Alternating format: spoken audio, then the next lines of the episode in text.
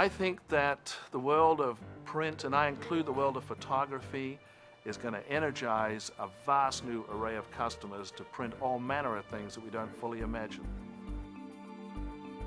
Digital technologies are having an enormous effect on commercial printing.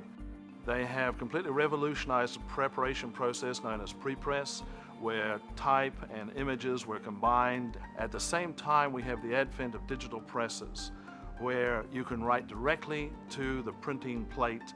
The capability to make every page different and therefore to customize every page is very, very powerful.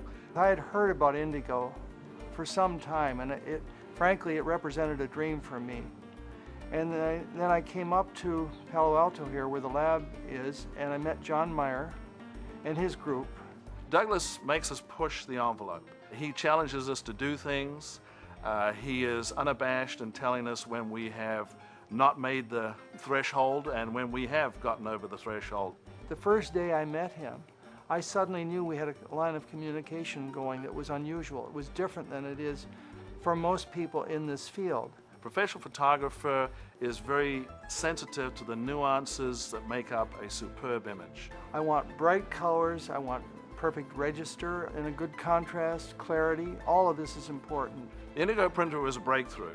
Fundamentally, it's a combination of an offset press and a laser jet. What it gives you is these very thin images, and that's the key to its offset quality. Our view of the Indigo technology is one in which we can invent and improve it and lower cost in various ways. We can lower the cost of ownership, we can lower the cost of maintenance, we can lower the cost of materials per printed page, we can improve the image quality, we can increase the speed. We were doing a, a beauty book, and print on demand means that you can print a thousand copies and you put them right onto the shelves of stores or wherever they have to go, and then six months later you, you want more, turn on the press again. It's, it's a dream. Billions of pages are turning into trillions of pages, not only printed but electronically, moving around on the web. Um, ubiquitous information implies ubiquitous displays. And I think we're headed towards very lightweight, possibly flexible displays that are made on plastic that are very transportable.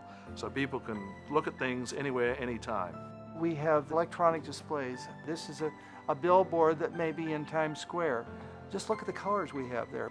All this uh, media, this possibility is, is very important for me. Before, it was the domain of the expert and the craftsman.